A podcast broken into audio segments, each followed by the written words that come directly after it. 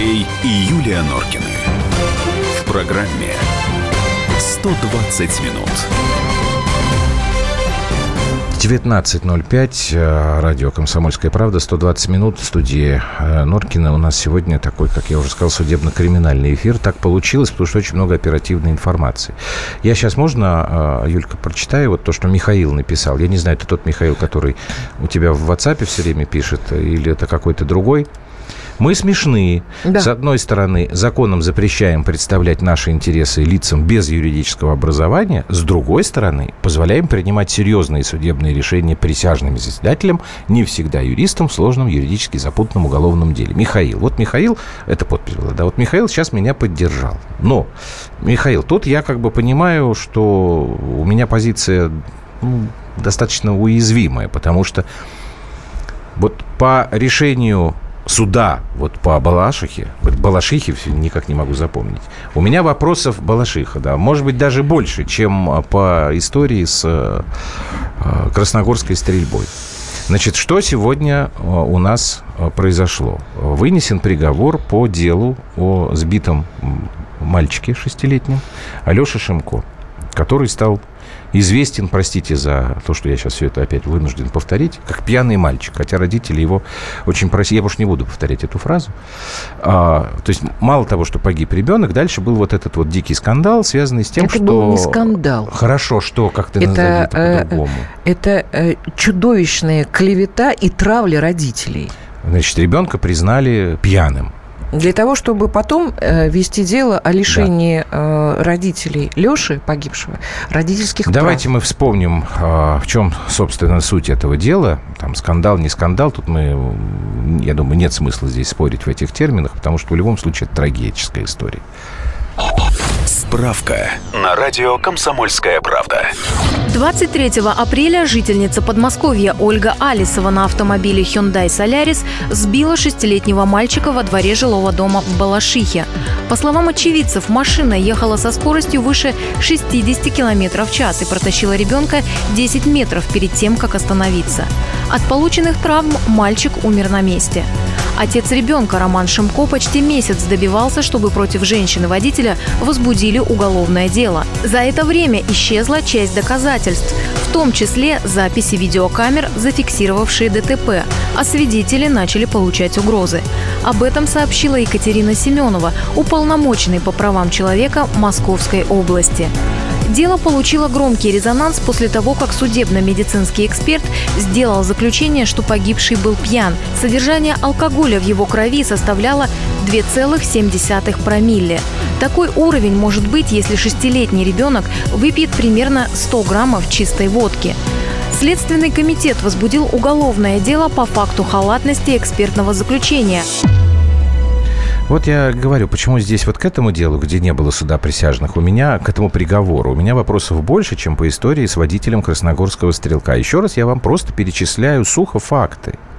Значит, вот то, что Юля назвала чудовищной клеветой, когда погибшего ребенка э, обвиняют пьяным, потому что подтасованы рез- результаты экспертизы, или хорошо, она там выполнена халатно, у нас есть факты исчезновения доказательств, у нас есть факты угрозы родителям ребенка, и свидетелем. И что мы получаем? Мы получаем обвинение требует три года общего режима, приговор три года колонии поселения. Так я поняла, что они еще э, Алисову будет обжалование под... Ну, это по процедуре этого. Давай мы Дину послушаем. Да, Дина Карпицкая сейчас с нами уже в эфире. Дин, Диночка, привет, Лав. Здравствуйте. Привет. Я прямо еще не успела отойти от зала. А вот тогда и рассказывай, да. Потрясывает, да? Э, Потрясывает? Честно говоря, просто обстановка такая там не очень, да, э, легкая. Э, и очень много журналистов приехало сегодня на это оглашение. Прям вот трещало там все от камер. Папа мальчика Роман Шимко, он у нас много раз был в эфире, мы с ним хорошо знакомы. И мы с ним перед э, заседанием разговаривали, и он сказал, я Дина жду, что ее отпустят сегодня домой. Я говорю, да не может такого быть Ну, это просто невозможно. Мы даже с ним немножко поспорили.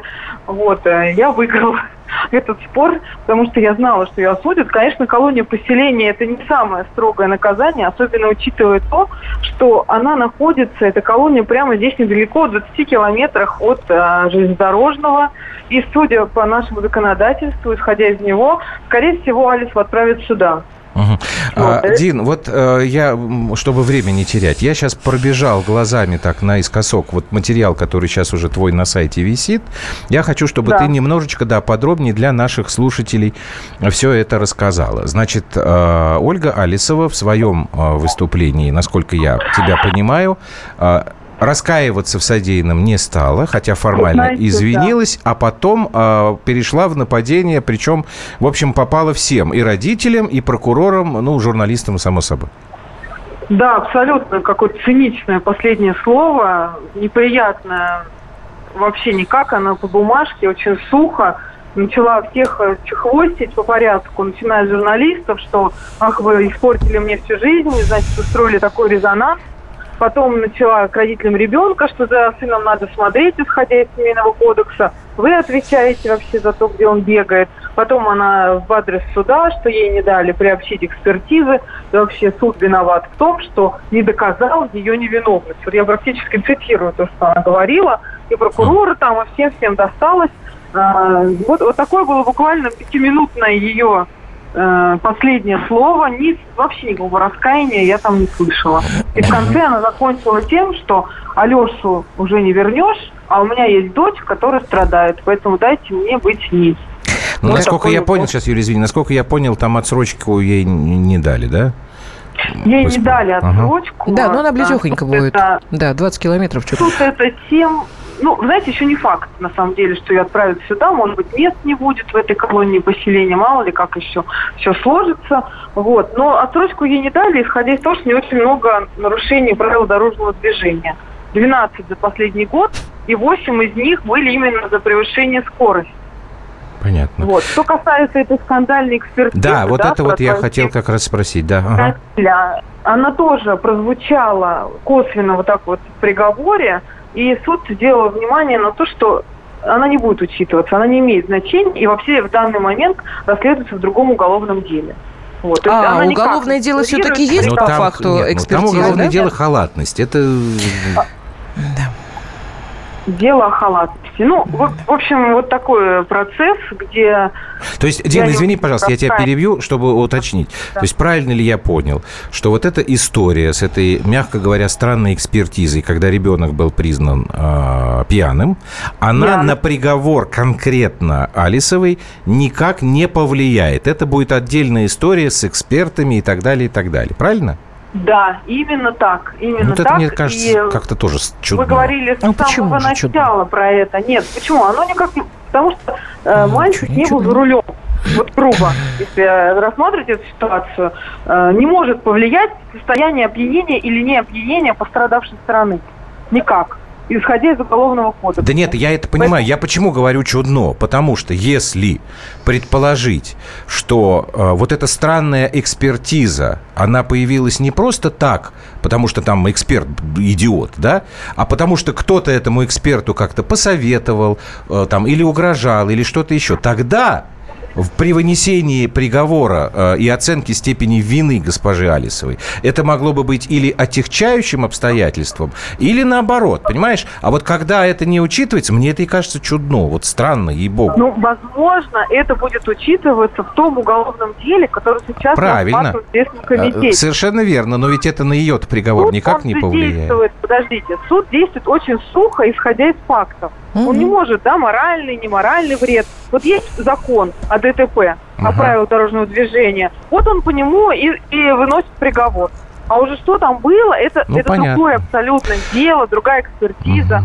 И Хорошо, вот мы тебя поняли. Спасибо Но, большое. Знаете, мое личное да. мнение, что, э, конечно, если бы не было такого резонанса огромного, скорее всего, Алиса вообще получила Вообще отпустили. Плохо. Ну да, ты говорил. Потому что, исходя из этой практики, да, судебной, по таким делам, первое ее нарушение серьезное, у нее нет никаких угу. там сроков до этого, скорее всего, она вообще ушла. Спасибо. Спасибо. Дина Карпицкая, спецкор комсомолки. Продолжим после паузы небольшой. Андрей и Юлия Норкины. В программе 120 минут.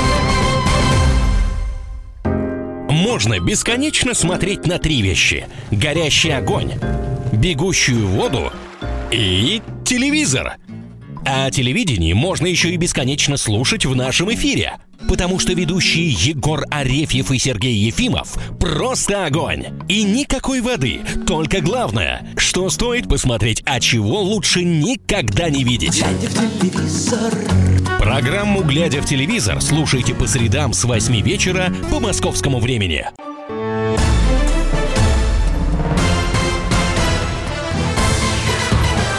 Андрей и Юлия Норкины. В программе 120 минут. Ну вот, теперь скажу э, я. Извините. Как это обычно бывает? Значит, ты задаешься вопросом, почему э, э, вот эта вот халатность, вот эта вот экспертиза, вот эта вот вот эта вот мерзость, которая длилась полгода, Вообще история с никак не экспертизой. появля- повлияла Да. на э, приговор Альцевой. Потому что в нормальной ситуации, когда мы понимаем, что МВД Балашихи не коррумпированная история, а честные люди, а мы этого предположить даже не можем, потому Ну, что пол- по полгода, а потом два, две экспертизы Следственного комитета, и только третья экспертиза показала, что там была фальсификация, то есть халатное отношение. Так вот, если бы с самого начала, после того, как э, Лешу признали пьяным, началось бы расследование в отношении самой Алисовой не по ДТП, а по срощенности с криминалом, с администрацией, с Жирковым и прочее, Это прочее, и мэр. прочее. Это бывший мэр, который в результате вот этого вот случая подал в отставку. Нет, не Не в нет, результате а да. этого случая. Он ушел из-за свалки. Значит, свалка там Ну, тоже слушай, была ну, долгая история. да, хорошо, конечно. хорошо, оставим это хорошо. Вот если бы конкурирующая организация под названием ФСБ или Следственный комитет решили бы проверить всех лиц, заинтересованных в этой мерзости, которые прикрывали Алисову, вот тогда бы Ну, все расследование А привело с к таким- тому, таким- что госпожа Алисова а, попросила лиц, с которыми она дав- давно дружна, с которыми она давно в деле, чтобы вот все это дело было э, э, проведено против семьи Шимко, и чтобы она получила вот то, что она получила сейчас, а в лучшем случае вообще бы ничего не получила. Я считаю, что здесь халатное отношение к самому делу Леши Шимко, погибшему. так я понимаю, так а ты... Беспрецедентное. То есть расследовалось только ДТП, и сейчас расследуется халатность господина Эксперт. заклейменного. Клейменова. Ну, слушай, а то, что там коррупционная составляющая, которая просто видна невооруженным глазом, хорошо, ребята, может быть, ее там и нет. Почему вы не ведете следствие по этому делу? Почему вы не проверяете Алисову на предмет срощенности с э, криминалом, с администрацией быв- бывшего Жиркова?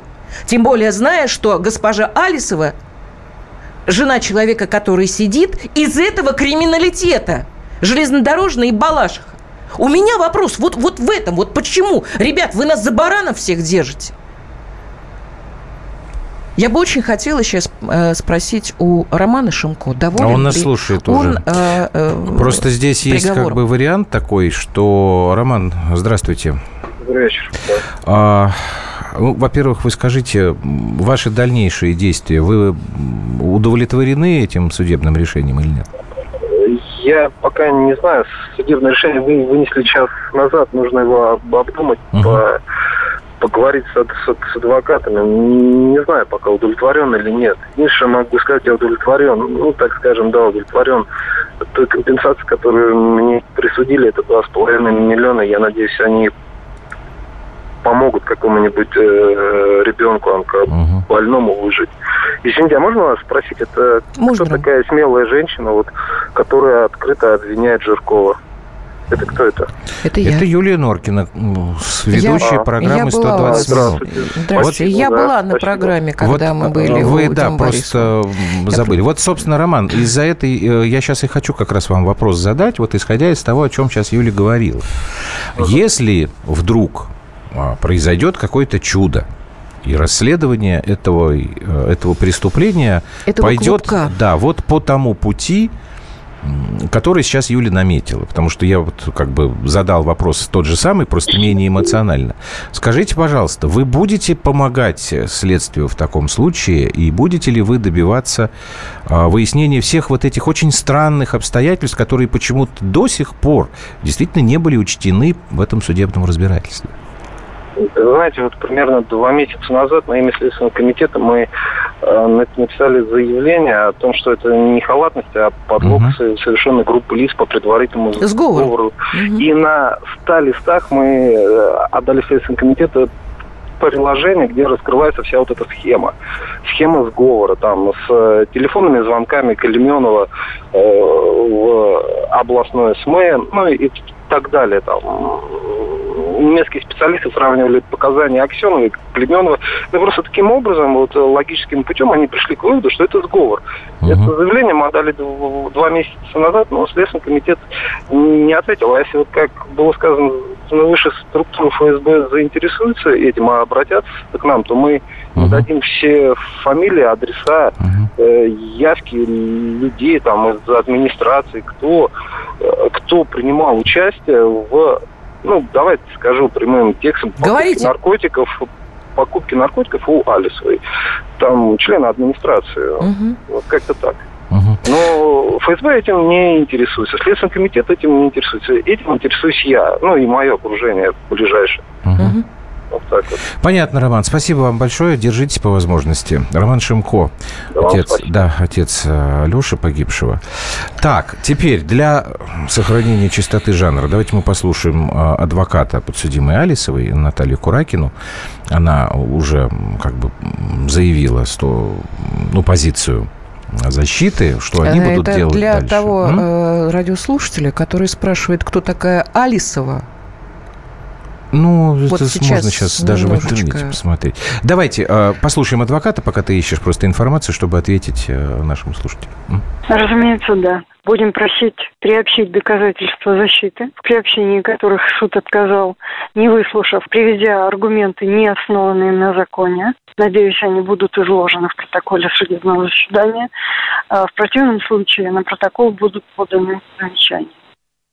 Вот, коротко и ясно. Мне всегда, ну хорошо, не всегда, но очень часто возникают вопросы о том, а вот адвокаты все-таки, они удивительные люди. Они же, в общем, прекрасно... В чем для меня вот функция адвоката? Он должен следить за тем, чтобы не нарушались права его подзащитного. В первую очередь, там процессуальные какие-то права, да?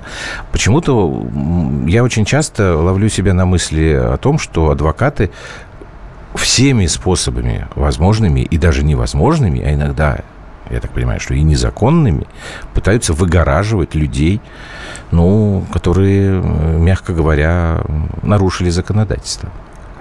Юля, поддерживаю вашу позицию, пишет Владимир. Так, на эту тему есть отличный фильм «Законопослушный гражданин». Кирилл, Кирилл, вы нас сегодня целый день к самосудам То, что это а, был сговор, призываете. сшито белыми нитками. А так для того и должны быть следователи, которые бы эти э, ниточки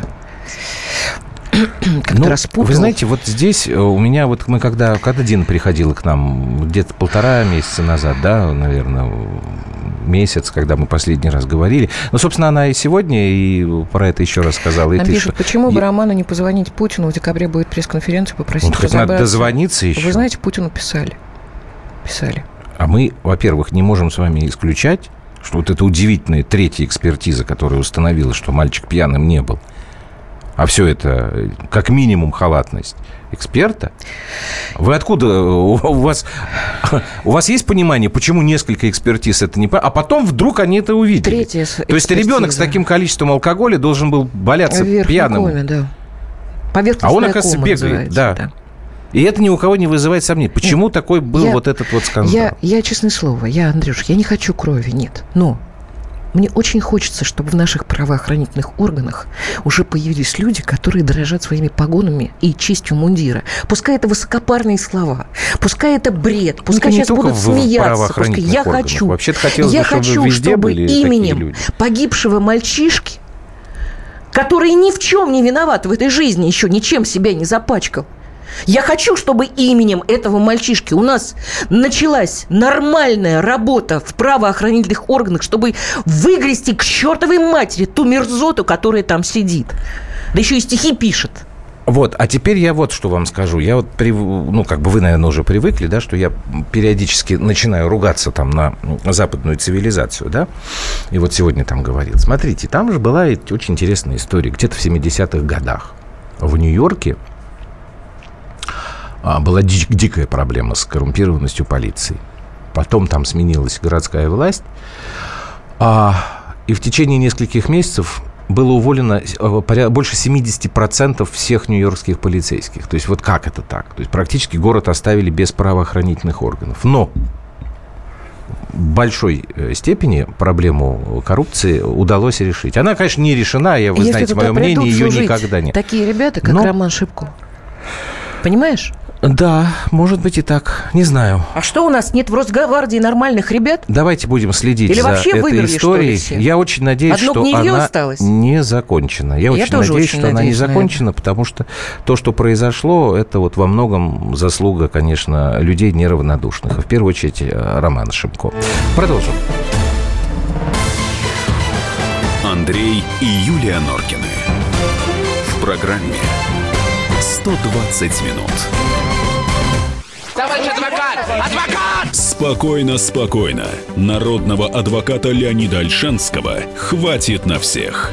Юридические консультации в прямом эфире. Слушайте и звоните по субботам с 16 часов по московскому времени.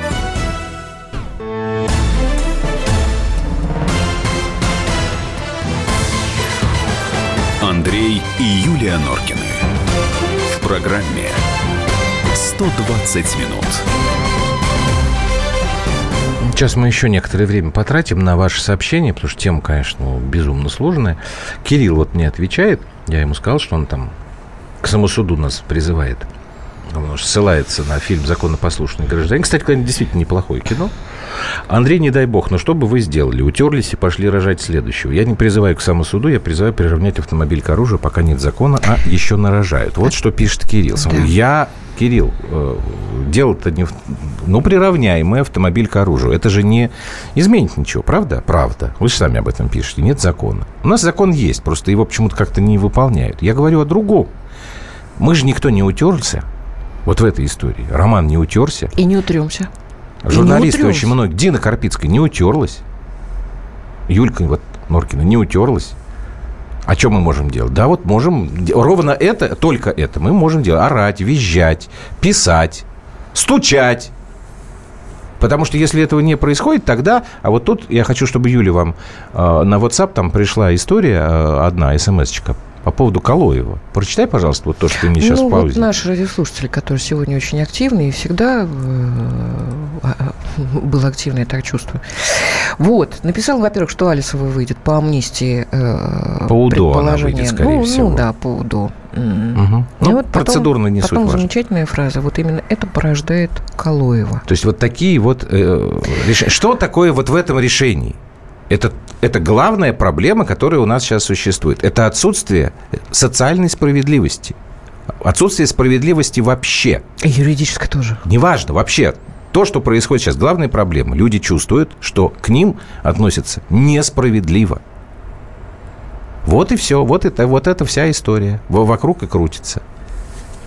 Дальше будем, поэтому я и говорю, будем следить за тем, как это будет развиваться. Потому что действительно только благодаря э, тому, что не утерлись, правда стала вот всплывать. Да, получается так, что она там вот в таком потоке, такой кучу дерьма за собой несет. Ну, а что делать-то, ребят? Ну, надо как-то это все расчищать, действительно. Иначе мы так и будем сидеть, через трубочку дышать. Что не хотелось бы. Давайте отобьемся и пойдем дальше на следующую тему. Андрей и Юлия Норкины. В программе «120 минут». Будьте всегда в курсе событий. Установите на свой смартфон приложение «Радио Комсомольская правда». Слушайте в любой точке мира. Актуальные новости, эксклюзивные интервью, профессиональные комментарии. Доступны версии для iOS и Android. «Радио Комсомольская правда». В вашем мобильном.